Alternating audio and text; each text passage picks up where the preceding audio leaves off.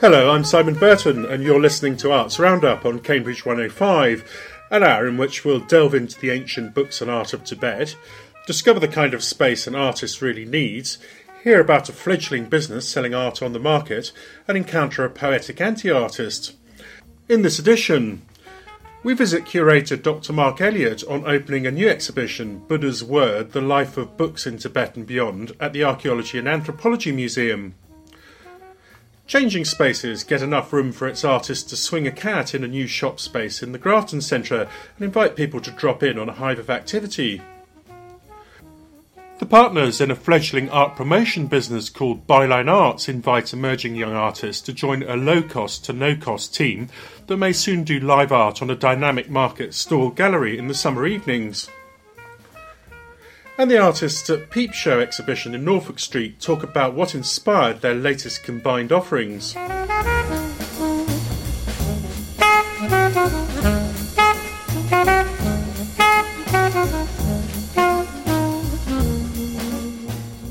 If you're looking for something really exotic to immerse yourself in, you couldn't do better than to visit the Museum of Archaeology and Anthropology, as it presents a fascinating new exhibition, Buddha's Word The Life of Books in Tibet and Beyond. It's the first time Tibetan material has been showcased in Cambridge, and many of the artefacts, statues, prints, scroll paintings, and manuscripts, some dating back over a thousand years, have never been displayed before. The display even features a quartet of scroll paintings brought back from the infamous Younghusband exhibition given to the museum by the 13th Dalai Lama. Senior Curator for Anthropology, Dr. Mark Elliott, introduces what has to be one of the most interesting museum collections to appear in Cambridge this year, sung in here by Tibetan singer Lodop at the opening.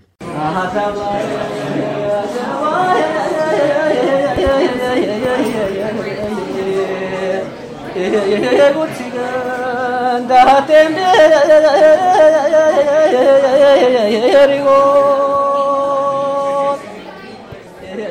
kuchum chiwa da chane yaringo aha chumla na za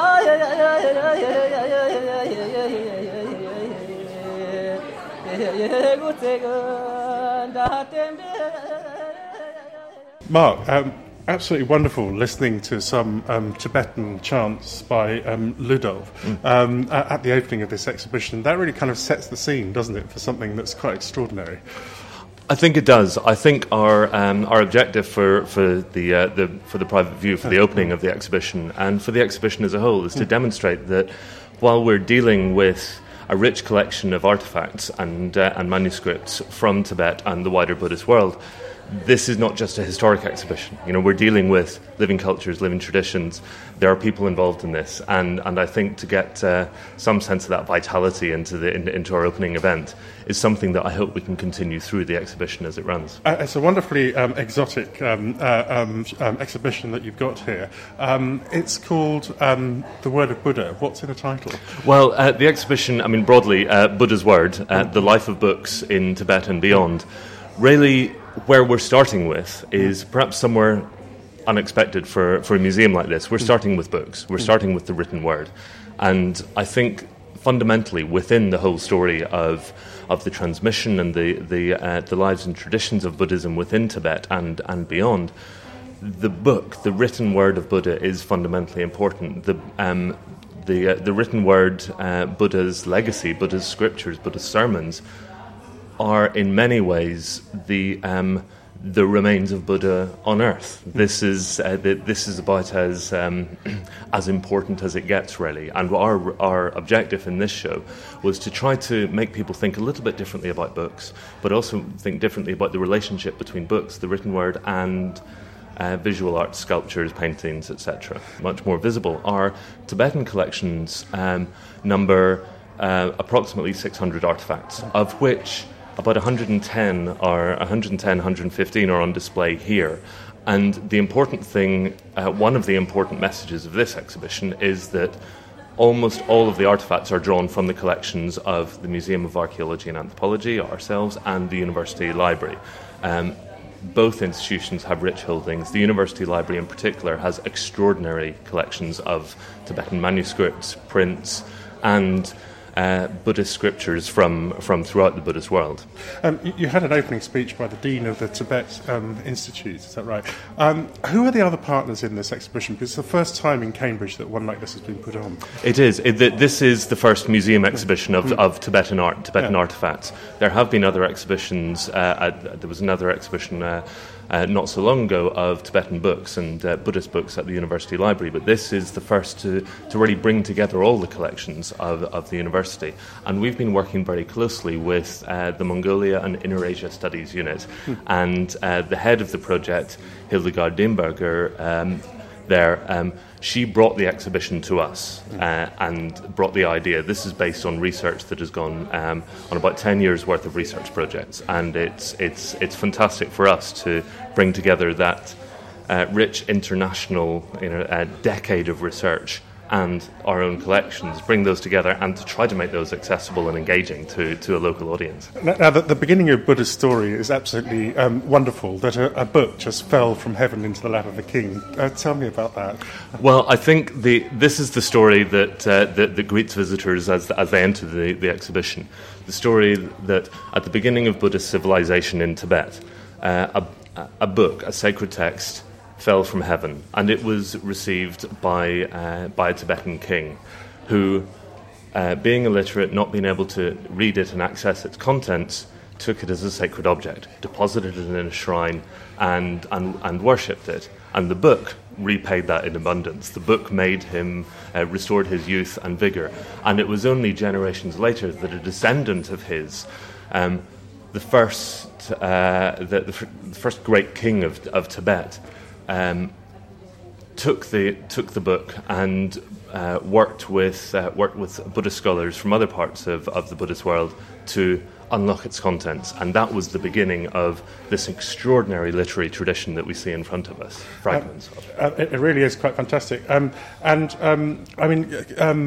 Um, I mean, one of the things that you've got here, which I think is absolutely marvellous, is a set of um, uh, stones with um, writing on them that pilgrims on the pilgrim routes um, around the east used to um, drop to um, to tell the news or to, to, to pass on things to other travellers and things like that. You've got an ex- it's one of the key exhibits here, isn't it? Yes, I, I, th- I, think uh, well dotted around the, the, the, exhibition and particularly at the beginning, we um, we're talking about the uh, the role of the written word uh, that's really um, ubiquitous throughout the Tibetan plateau and the Himalayan landscape.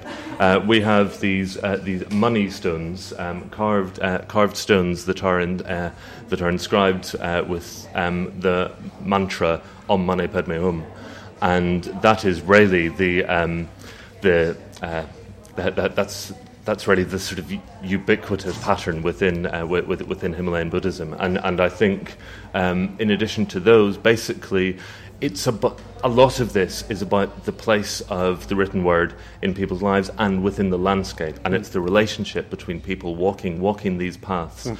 Maybe maybe pilgrimage routes, maybe. Um, the routes that they follow in their daily lives, but all of these routes are dotted with um, these uh, tsatsa, these stamped, uh, stamped clay uh, plaques or these carved stones, which are which have these um, protective properties as well as acquiring merits, which is a fun. Are they like talisman, basically? I think they can be. The tsatsa in particular mm-hmm. are. Um, they uh, they can range. I mean, some of these are tiny, about uh, three centimeters high, yeah. um, but they're mass produced. They're made out of clay. They're stamped into molds, and they can they can depict.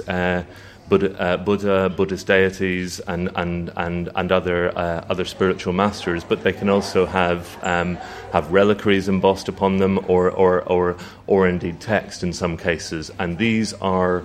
Um, uh, these can be set up as, as, as memorials to people that have passed away, sometimes incorporating the ashes of, of people that have passed away. And this is about, um, about the, the, the, the, continued care for people. Um, beyond uh, um, um, beyond these moments.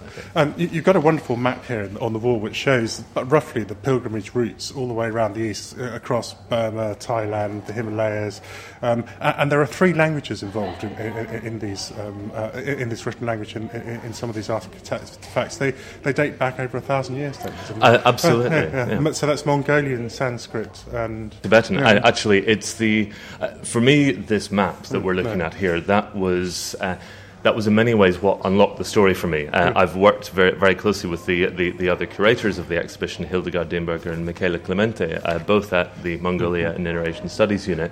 And what um, what became very clear was when I when I saw this map of the um, the routes that Buddhism took from about the um, well over over about a millennium and a half.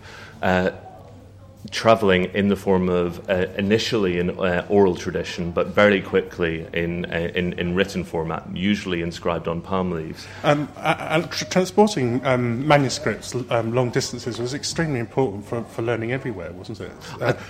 I, th- I, think it was. It's yeah. the basic. Uh, it, it's the basic sort of portability of a lot of these things. Yeah. I mean, very easy to produce. We, are looking here at the uh, at um, some of the manuscripts from uh, from Sri Lanka. Uh, these these manuscripts are quite late, but they're they're written on palm leaves, which are easy easy to e- easy to f- easy to find, easy to pr- process, and then uh, and, and the words of the words of Buddha are, are inscribed upon them.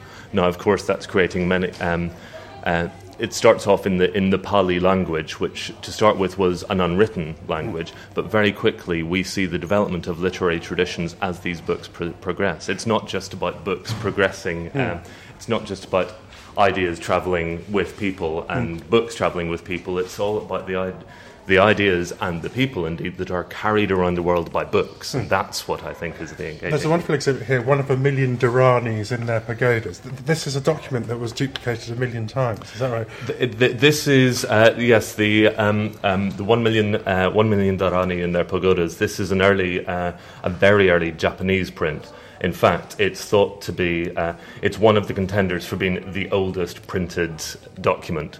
Uh, so this is uh, printed towards the end of the 8th century, and it was one of many, um, well, allegedly, it's, it's, it's, said to have been one of a million uh, Buddhist scriptures that were printed on paper, rolled up, and placed in this pagoda, which is like a, a stupa or a chorten, um, a, a, sort of reliquary mound.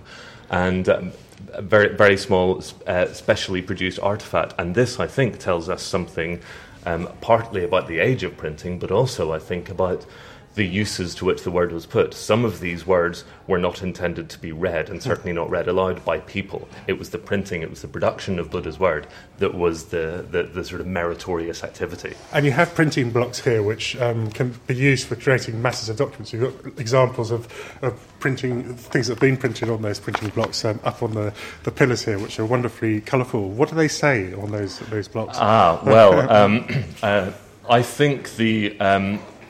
The use of the use of printing is is I think fundamental to our story here. It's about uh, it's it's it's the imperative to sort of uh, mass produce and circulate the Buddha's word, and and I think we, we have we have several printing blocks here. Uh, there's been a lot of research on on the, on the the printing process. These uh, wrapped around the wrapped around the pillars of our. Uh, of our gallery are uh, prayer flags, lungta, which you can see in a lot of photos here. Um, can be seen, um, you know, um, fluttering, hung up in, in landscapes, on uh, uh, in, in all sorts of architectural and natural landscapes throughout uh, Tibet and the Himalayas. And um, these are, are inscribed with mantras, with uh, with uh, with uh, protective protective animals and, and, and creatures, and it, and it's again about about uh, reproducing Buddha's words in the landscape and, and, and the constant acquiring of merit for. for uh, now, now, you've got a, a, wonderful shrine set up here with some um, lovely artworks um, on, the back. What are in those uh, those um, those drapes behind there? I mean, what do they tell you? Right. Well, uh, the, these these three scroll paintings or tankas on the on the back wall of the uh, of the altar are. They're uh, some of the earliest Tibetan material to have entered into this in, into this museum, and they are their paintings. In the centre, we can see a painting of uh, of Buddha, um, and his uh, his hands are in the mudra or gesture of Dharma Chakra, which is turning the wheel of law. So this is basically Buddha's first sermon, and and the uh, and the this extraordinary painting tradition is something that has been uh, has been studied widely by, by, by scholars for for generations, of course. But I think these are presented here in two contexts. They're presented here as as as ritual ritual object, but also, of course, in terms of their collections history. These were brought back from the uh, immensely controversial British expedition to Tibet, the first British invasion of Tibet in about 1904, and they are so one of the stories we're trying to tell is their collections history. But we're also looking, uh, working with people at the Fitzwilliam Museum, uh, with the University of Cambridge Museums. Um, the uh, um, chemistry department and, and, scholars and scientists throughout the world looking at, at the pigments, the colours that people used, and, and, actually some of those findings have been truly extraordinary. Um, that, those are wonderfully colourful and engaging. and you've got this fantastic set of handheld prayer wheels here. Um, how does the prayer wheel work? You, you, once you set it in motion, um, you, you set something religious off, don't you? You, you set off a, a, a, a, said prayer. I mean, are there thousands and thousands of prayers, and each prayer wheel different? How does it work? Well, uh, the, the, prayer wheel, as it's known, um, is actually, I mean, it's something of a misnomer. The prayer, uh, rather than prayers, it contains mantras, these sort of sacred formulas. And once again, the most common one is Om Mani Padme Hum. It's this ubiquitous mantra that is associated with, uh, with, one, of the, uh, with one of the great bodhisattvas of, of Tibet. And they, uh, there are all sorts of different kinds of prayer wheels. If you look at, uh, if, if, if you see, um, Himalayan temples and monasteries, you, you may see walls of enormous prayer wheels that you have to turn with great effort. These, um, these are handheld prayer wheels. They're little barrels on sticks with a pendulum, and just in the, with the spinning of your wrist, you, you, you spin this around a central axis. And they, are, uh, fir- they were first, um, I guess, um, there were manuscript copies of lots of these mantras, but then they were printed. Now they're often using um, microfilms. Indeed, uh, we've, we've seen the, uh, the origination of digital prayer wheels where, where hard drives are, are, are, are, are put that, with this show. It must have been a tremendously exciting um, exhibition to curate this one. This exhibition has directly been, been worked on by, by us at MAA and, uh, and MIASU, the Mongolia and Inner Asia Studies Unit, uh, for uh, for, um, for about two years now. Um, the research goes back to, uh, to the early 2000s, and, but we've been working on this collection and, and really trying to, uh, trying to begin the process of finding out what we have in, in our stores uh, in, in, in MAA. But also, uh, so we've been working on a lot of this material uh, really consistently for, for, for two years, and for me, I have learnt an awful lot about Tibet and an awful lot about Buddhism really, really quickly. And I think it's been it, has been a real eye opener for me. And I can only hope that people that come and see the exhibition can get you know even part of that because this is a truly extraordinary collection, and we're enormously lucky to have it here. Dr. Mark Elliott, thank you very much indeed for showing it to me. Well, thank you very much.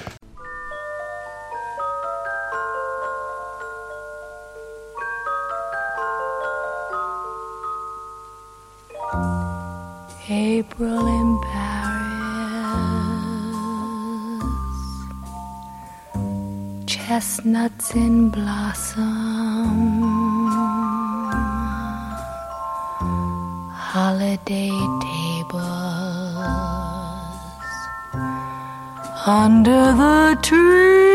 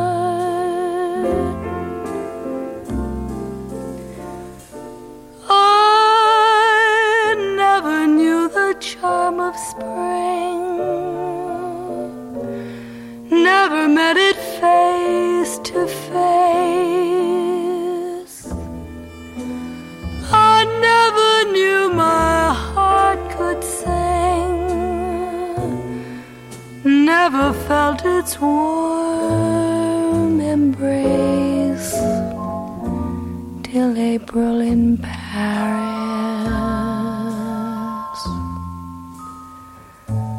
Whom shall I run to?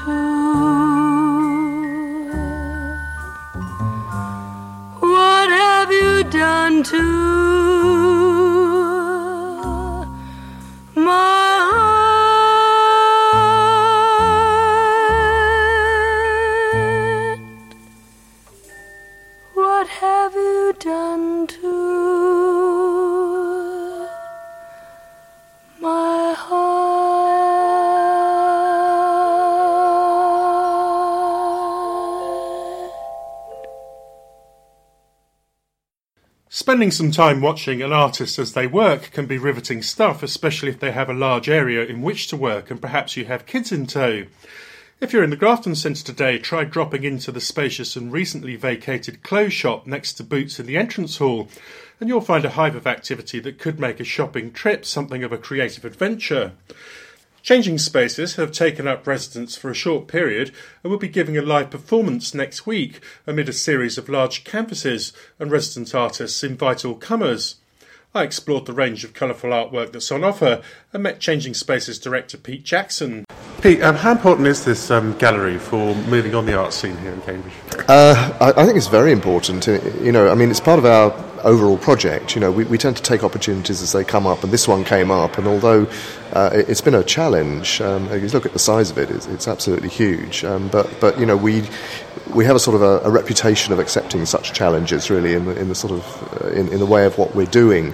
And this one has proved to be, you know, in a very short space of time, we've managed to galvanise half a dozen or more uh, artists to come and use the space as they want to and, and create things that, that are sort of- in some ways sort of unpredictable as well. Uh, uh, what's your view of the, the way it's actually developing? Um, I really like the way it's developing recently because it's uh, we describe ourselves as a sort of a nomadic citywide installation Yeah. uh, in that um, you know we take a, a, opportunities as they come up Yeah. and we pop up pop-up galleries like this one. And we pop down again and then we pop up somewhere else. Um, and each place has its own distinct flavour this one is you know you can see it sort of working out its own personality through what's going on here. Um, and we, we tend to take each space as it comes and try to do something cutting edge, contemporary, uh, interesting, exciting, something people can interact with. and with that experimentation, has there been a sort of learning curve that's discernible? Oh, very much so. Yeah, yeah. Absolutely. Um, we, we, we feel as though we're sort of just getting into the stride of being able to do this kind of thing. And our last major project was the one on King Street, and you know, and and again, it had its own flavour.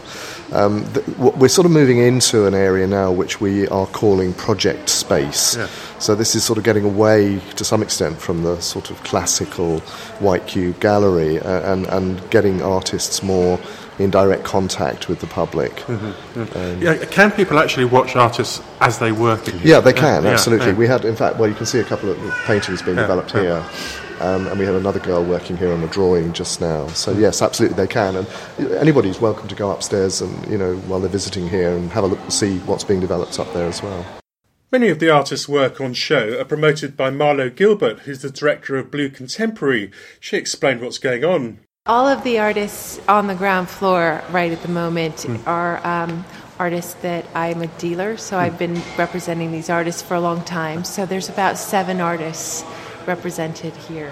C- Can you take me through some of the exhibits here? Because they're absolutely Sure. enormous, uh, very colourful, and also very playful canvases. Yes, we actually, the name of this ex- exhibition for us is um, Expansion, and part of it is because it's giving us a chance to represent some of the larger pieces of work. And this is a Bulgarian artist. He does very large canvases. We have um, uh, umbrellas on a beach from the Black Sea, which is his inspiration, as well as some of his boat scenes that are also Um, that, that's great fun, isn't it? Because you've got this um, massive beach, um, sunny beachscape, and then you have the the, um, the tops of the straw umbrellas um, tossed up into the air. Um, and, and I gather that um, you're doing a roaring trade in people who can stand in front of it, um, photograph themselves on their mobile phones, and then text their friends to suggest that they're on a beach somewhere exotic.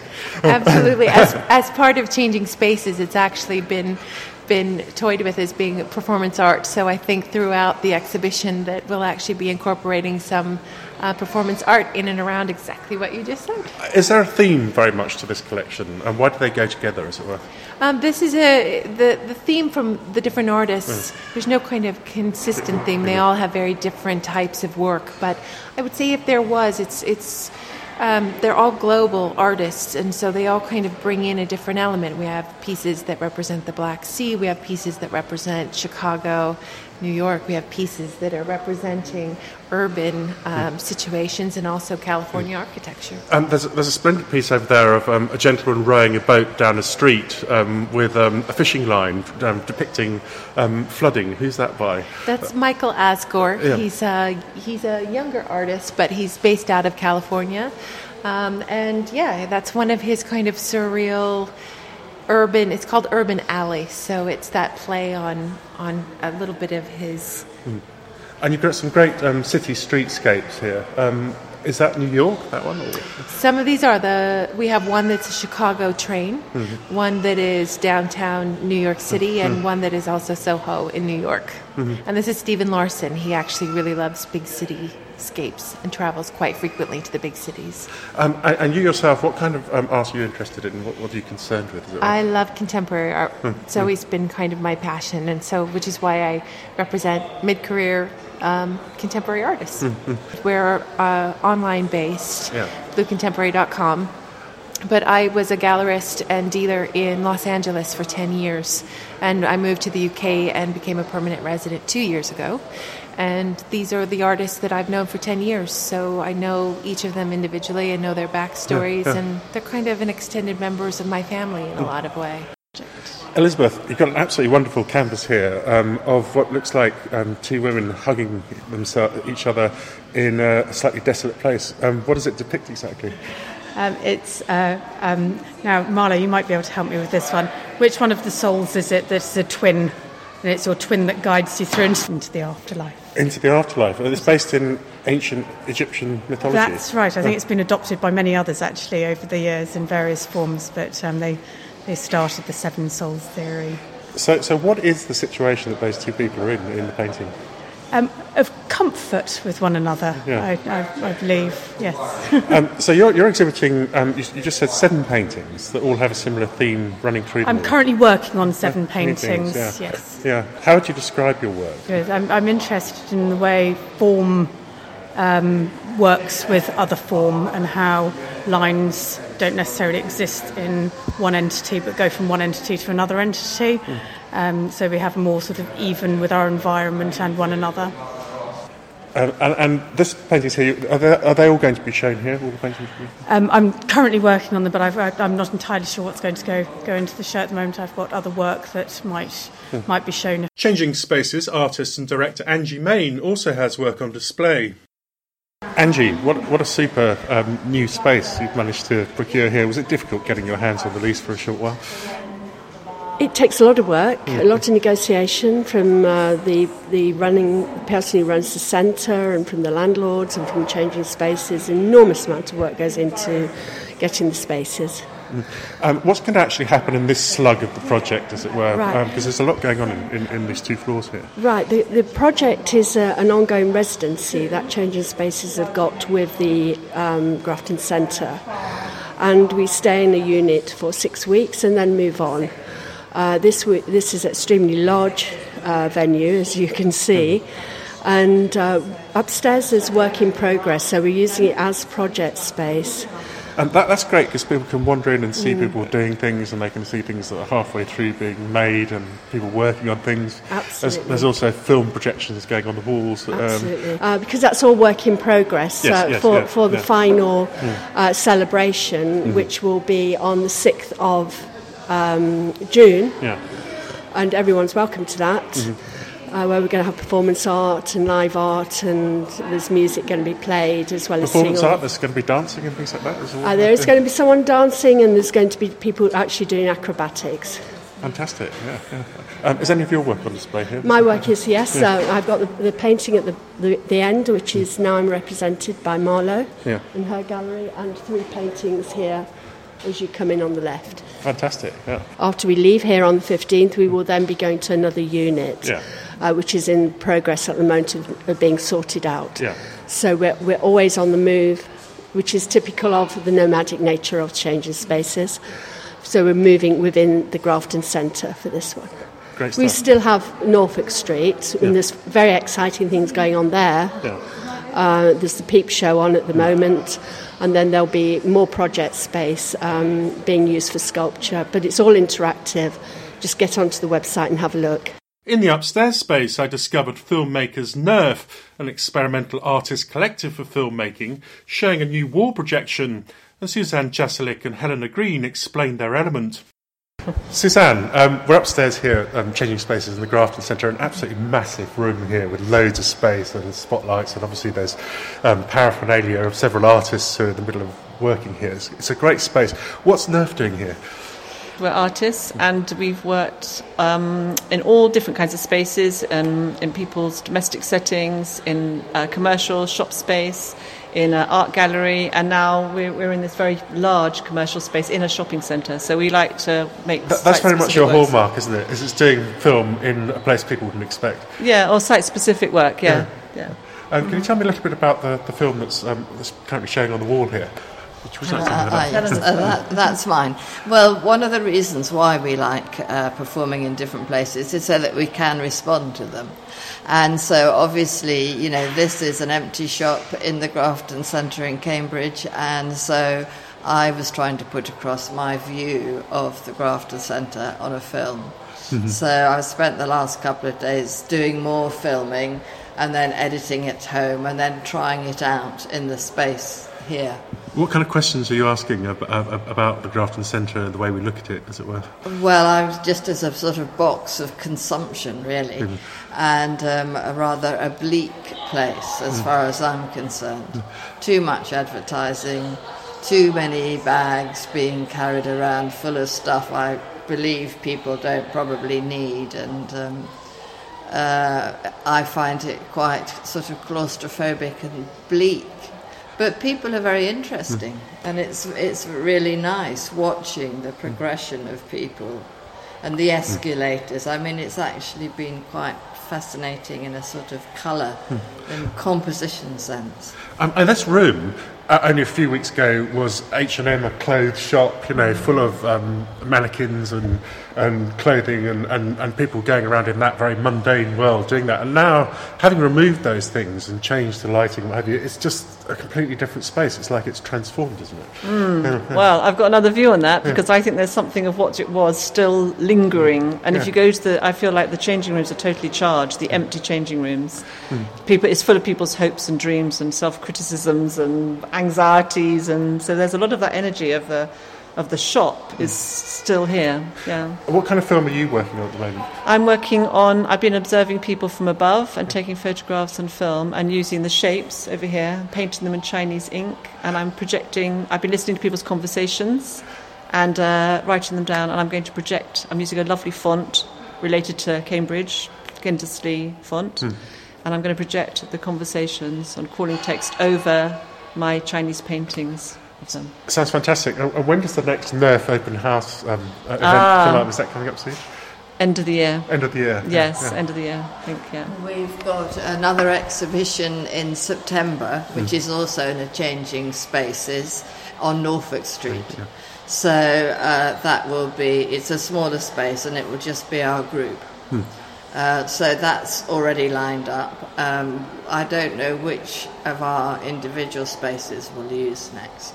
Uh, any, anyone who wants to see some of Nerf's work can drop in here in the next couple of weeks. They can, and also on 6th, I think you know, 6th of, of uh, June, there's an exhibition, and there will be a, a, definitely a big installation Yeah. here of ours. We haven't worked out what it is yet, but there will be things to view. The exhibition goes, for, I think, till the 11th, Hmm. 6th to the 11th of June. Great stuff. Thank you very, Yeah. very much indeed. Thanks. You're listening to Arts Roundup on Cambridge 105.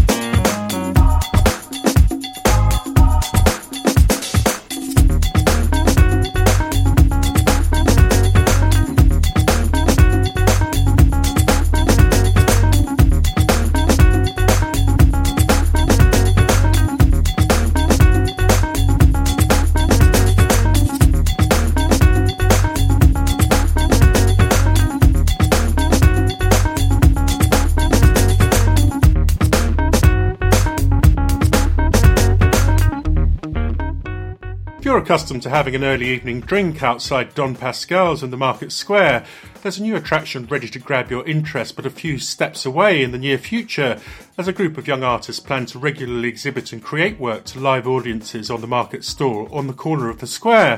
Fledgling art promoters Byline Arts has a stable of around 30 emerging young artists who've been looking for some city centre exposure and have just set up a promotion gallery stand as a regular feature on a Monday, which will later feature immersive experiences as artists work in open view.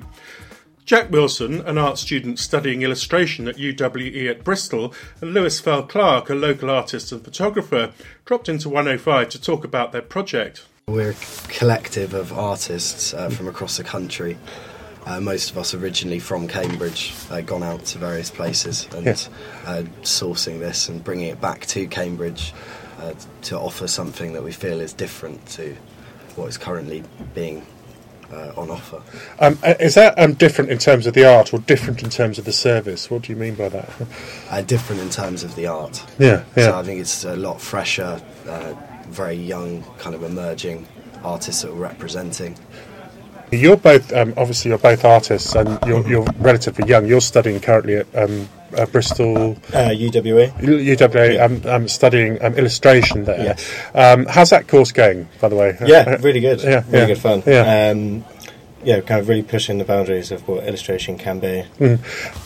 I mean, is it difficult as a young artist to get a forum where people can actually see your work or, or get access to actually buying it? Obviously, you must be all absolutely desperate to, to make a Yeah. bit of money, Yeah, and and, and uh, art agents, especially in a place like Cambridge, are fantastically expensive. So, um, you know, what what is the scene like for young artists who've got work, that's new work, and they want to you know get it out there? Is it difficult? Um, yeah, definitely is difficult. I think what we're we're trying to do is kind of rub each other's backs Hmm. and um, kind of get each other out there, Hmm. kind of helping, uh, yeah, helping each other out rather than kind of going solo and being like, I'm this person, I'm going to get an agent, and I'm going to be Hmm. in this magazine and do this. Uh, can you tell me a bit about the range of stuff that you've got? I mean, I see that you brought an illustration there. For, I mean, um, for me to see this evening by um, wh- wh- what's his name?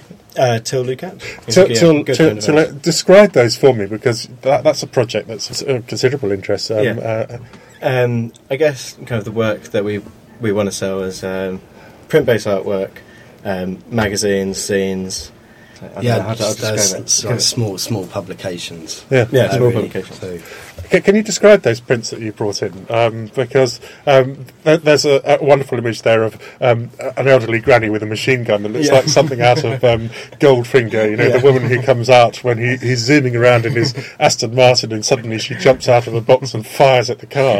Um, that that's an interesting image. But there's a whole series of those, aren't they? And, yeah, and, so it's a series. It's a series of um, strong women from the past. Hmm. So historical women who are kind of tough tough ladies, as he calls them, Yeah. and um, they come in a a, a, a pack of cards, Hmm. which um, are kind of like traditional trading cards, so you can trade these tough ladies. And does that include Boadicea, or who, who, are, who are the other tough ladies? Margaret Uh, so you Thatcher, or got, uh, we got uh, Ma Barker was one of them. Uh, Rosa Parks. Rosa Parks. Rosa Parks, yeah. And yeah, there's a few few more as well. Yeah. A- and what are your ambitions for trading from that market store? Is the store in the same place every time? Yeah. Uh, So it's right opposite the Marks and Spencer's um, food hall. Mm. You've got a stable of how many artists?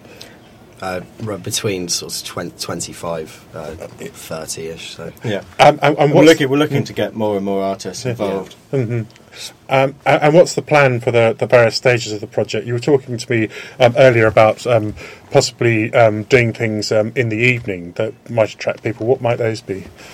Uh, having a kind of a night like street market, Yeah. and possibly getting you know some music involved as well, and uh, you know uh, st- kind of street food, Mhm. this kind of thing, and I mean, it might- it's actually quite a key position to have there because it's right beside Don Pasquale's, which has tables and chairs Yeah. um, out in the open. It's Yeah. not a very big um, uh, trip to to walk ten yards across with your glass of wine and have a look at the art that you're Yeah, um, exactly. showing off there. So um, that looks as though it's got potential. Yeah. What are your hopes and dreams for that um, project? Are you going to sort of try and get um, get take it right up to having a gallery or a shop, or just Um, just experiment with it at the moment? Yeah, definitely it's something to think about for the yeah, future. it's very very early days at the moment. Mhm. So, but obviously the end the end the, the whole reason why we we did start it on the market was that you know we we're both young and uh, we don't have the money to.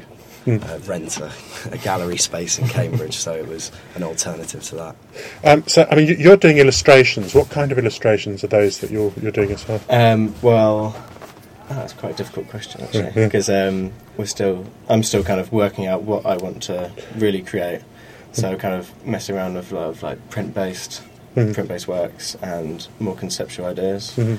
Um, a lot more kind of like sculpture and kind of like installation-based works. What are you doing in terms of artwork of your own at the moment? Uh, I do a lot of photography. Mhm. Uh, this is kind of traditionally uh, traditional photography. Yeah. Uh, just kind of experimenting in the dark room, seeing what I can, you know, what effects I can add to a picture and this Mhm. kind of thing. So. Um, I, I- I mean, as, as someone who's grown up in Cambridge, are you surprised to see um, how wonderfully vibrant the, the art scene is now becoming, especially for very young people like yourselves? You know? Yeah, it's really starting to kind of pop out of, uh, recently, Hmm. and um, Yeah, I feel I feel it has a lot to do as well with the Hmm. kind of a lot of younger people are you know moving to Cambridge Hmm. either to work or Hmm. and obviously you have all of these new developments that are being built around Cambridge and Mhm. What's the business model? Uh, Um, we basically just want to offer something unique, uh, limited runs of prints, but also being able to, you know, source things uh, for people potentially. Yeah. So and kind of taking amateur art- artists and putting them onto a, um, a more kind of like public scene, so they've got a lot more exposure, and we're kind of representing them, but not as an agency where we're they're just enclosed to us. They can they're free to go off and do everything else. So they, they can get in touch with you just by turning up at the market square or Yeah. a website. They can, yeah, they can drop stuff off. They can like Hmm. contact us, call us, email Hmm. us, and um, we kind of like pick and choose and select. And Hmm.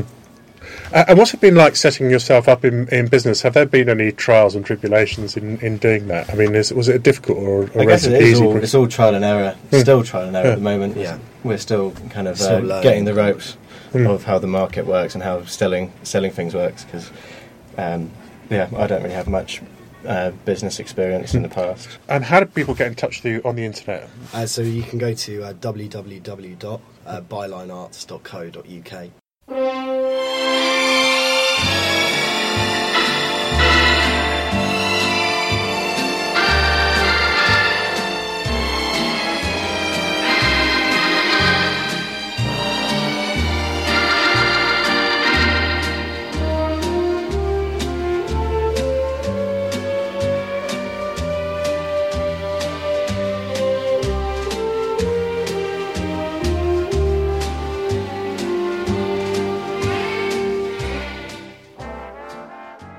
Taking a peep at a selection of artists' recent and most scintillating work can be thought inspiring, and when there are several artists together, including an anti artist for balance, it can be quite interesting. collaborative exhibition Peep Show is in its last afternoon at Changing Spaces in Norfolk Street, so if you want to catch it, you'll have to jump on your bike and zip around there now. Artist Alexandra Drysdale explains the Peep Show theme as a fascination of playing with materials. What is this piece with um, that has uh, part of a vacuum cleaner, cleaner um, coming out of it? Um, what does that signify? Well, I called it air condition. Hmm. And I've tried to do something that's kind of drawing your attention to just the, the empty space and the airiness, airy qualities. So obviously the kind of the Hoover relates to sucking up dirt through air. Um, um, you've, you've got you've got it on um, what, could be a shelf or a table in, in, in white, and then you've Yeah. got something suspended above it in a in a sort of um, uh, what we call it a curly whirly thing. yes. Well, I needed to have something kind of above the shelf, so Yeah. it's something above and below. And I've got really interested in using this idea of the shelf. Yeah. And that to me, that kind of horizontal represents sort of separation between the earth and the sky, or substance and emptiness. That's what, those sorts of differences. the, the lack of things and the spaces between them are interesting to you. Very, Yeah, very, yeah. just as much as the yeah the substance uh, immediately draws brings to mind emptiness. Yeah. Yeah. So, um, yeah. And then there's this wonderful piece here with. Um, um, so, so what does that signify? It's, it's got. It's like um, uh, a, a veil over a sculpture. Um, Yes, well, the idea behind that was the idea of a, a cage which has got did have a bird in it. Um, so the, the the egg has ha- the bird has hatched from the egg, um, and there's a sort of veil, like a kind of almost reminiscent of a funeral outfit, you know, the veil, and that's kind of coming down, so it's suggestive of you know birth and death within the one piece. uh, and then you've got this bubble of bird fe- feathers uh, uh, above it. Yes. What do those signify? Well, again, that's the bird that's hatched from the From the egg, egg, yeah. from the egg in the cage. Brilliant stuff. um, and um, what's the theme for you for this exhibition? Um, Um, the main theme throughout is kind of artists who are fascinated in playing with materials. So the transformation of materials. Mhm. Um, so yes, that's the main link between us all. Great stuff. Yeah. Rosemary Cackling and Rebecca Eilert talked about the work that they're offering. What's this exhibition all about? Well, we called it Peep Show, um, and I suppose what it ends up being is a, a peep into our working practice rather than the traditional peep show behind a curtain. So we- we're four, four people working in different ways, and we've, we've tried to show a little bit of the process as well as the finished product, I think. Mine is, mine is this one. Yeah.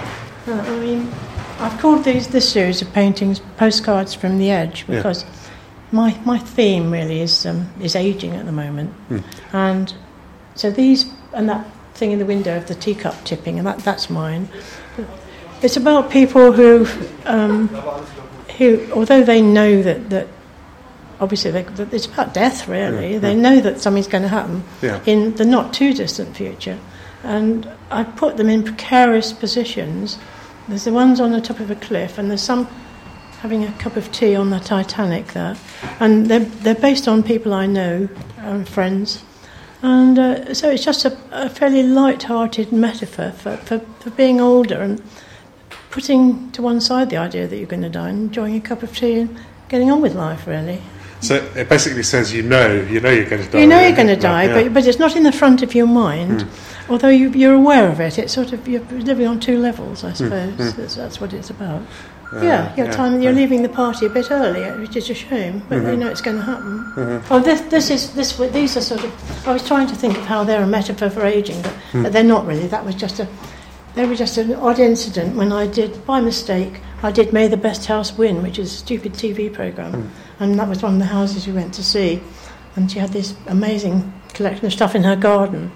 Um, and Mr. Bick's colourful garden gnomes. And uh, it's quite a uh, funny, funny uh, picture. I uh, put it in because it was bright, but it doesn't quite fit in with that theme. Although anything you can make some words up that would fit it, you could always say something about it. Being an older woman, isolated, surrounded by belongings, or you could say that it's uh, an older woman with all these gnomes running around after her. Jolly good. That you could look at it either way. And, and these are people bathing in this one. Uh, these, these are swimmers. That's yeah. me. That is actually me. And it's about, right, again, you know, your body doesn't look as good as it did, but you're quite happily floating along, perhaps. But, um, I mean, that, in that one, you could say that's the finishing line. I don't know. I mean, it's not really as blatantly um, obvious as that, really. But I just like the idea of, of the woman not older, sort of floating, not really being too concerned about being competitive in, in that sort of way anymore, Mm. you know. Just but living in the present, Yeah, were. Yeah, yeah, yeah. really. Mm. Yeah, so that's about it. Yeah, they're great. Um, tell me about your work. Yeah. Well, I am. This is so. This is the first time I've ever done filmmaking. Um, usually, I do either sculpture or jewellery making. Hmm. Um, so I've been wanting to make a film for a long time, and I have got this sofa, which is a family piece of furniture Yeah.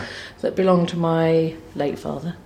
So I've recently inherited it, and I, well, I've become unnaturally attached to it. Yeah. You know, and what it symbolises really. So I wanted to.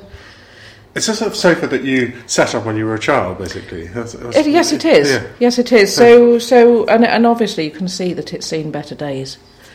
Um, so, I'm interested in the idea that this sofa, so it became meaningful in my family, but it must have played that similar role in other.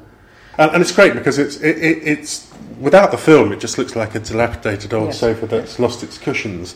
But as soon as you project that the action onto it, Yes. um, and the characters in the film that are projected onto it are also sitting on the same sofa, it, it take, takes on a, a living kind of form, doesn't it? Um, Yes, it does. So, so I'm sort of using the film to illustrate all the activity and all the life that would have happened on the sofa over the life of it, sort of all condensed into. The sofa remembers. Well, it, it does remember, and it sort of absorbs all, you know, all the memories of all the pe- you know, the people in the family. Uh, and, and what happens? Um, how does the story sort of progress, or, or is it is, is that the parameters of it, or is there more to it? Is it going? Well, no. I mean, the thing, the dreadful thing about this sofa is that I've carted it all over the place. Hmm. It won't quite fit in my car, so I keep having to involve my friends in transporting it. But I can't quite let go of it. So this is just one episode in its life. So it will something will happen to it afterwards. Fantastically Something interesting. good. yeah, it's, it's really a really really interesting piece. That yeah, great stuff. Yeah. Good. And I mean, yes, it's important. Mm, mm. You know, it's a family thing. And Cato Catling, who explained he's perhaps now defined as an anti artist merely bullied into the exhibition, is sharing his free spirited, outlandish monologues. His work features dozens of paintings on pizza boxes that have poems and texts inside for you to pull out and read. He talked about his stuff and then recited one for the road. Pick a dog and pick a god. How does that work? Well, they're all muddled up. It's all to do with uh, myths, mythology, and Is it sort of notions of? Yeah, you- you ask me okay. That's better. A pi- pig o dog. Yeah. Um, is a sort of um, pick a god. Uh, is, is that like? Is it about where religious ideas come from? Things like original sin and notions of morality and things like Yeah, that. yeah, that's and, and it. then in fact you're So- offering like a, an alternative story that's that kind of slightly ridicules. yeah, yeah, that. and the fact I have to do it this way is because I don't talk Mm, either. mm, yeah. There you are. You, you just you just it out and express your ideas. And, Yeah, this is just about expressing me. Mm-hmm. But and your thought train here, it, it it is bizarre, but it's also extremely interesting in the things that you've chosen to talk about it, and you've gone into a kind of um, reverence for pizza. Um, where does that idea sort of pop up from? But that just became a symbol. Like it's partly because pizza comes in packets, and that lets me have a sort of humble or different idea of what to draw and paint on, which Mm. is not art. Yeah. I, I'm anti-art in a way. An anti-artist, would you call yourself? Like an anti-hero? Y- yes, but I'm for art because I'm for that sort of concept. Yeah. That's about the only framework I can believe in. Hmm. The frameworks of things like countries and things like that just seem odd to me. Uh, is it kind of like searching for meaningful things in life? I mean, Yes. is that is that what that's about, really? Yes, it is. Hmm. Very much so. Hmm. But realising you can't get it. You won't get there, but art is near you can get it. It allows you to mess about with your mind and And then this series of paintings here on pizza boxes, um, very colourful. And I, I wouldn't have noticed they were pizza boxes until until, I, until you pointed it out, actually, um, No, no, because right. they're, they're, Yeah. they're lots of different things. Um, can you tell me a bit about what those depict? Well, I was. I keep saying I was bullied um, by Rosemary to bring them um, because they've all got poems Hmm. in. I've, I've there's a poem inside each box with a painting on the outside. Yeah. Pretty well. Yeah, yeah. Pretty well, yes. Will you read the poem to me? Uh, warplanes over furniture. Living is the crux. Four walls, ceiling, floor, and interlocked, an interlocking being box. Warplanes over furniture. Pattern bombed the room. Full in colours everywhere. Living laugh. Boom, boom. Then angels of sanity also hover over me, treating me seriously, saving me from grin and grim. Great stuff. Thank you very much. Okay. You're listening to Arts Roundup on Cambridge 105.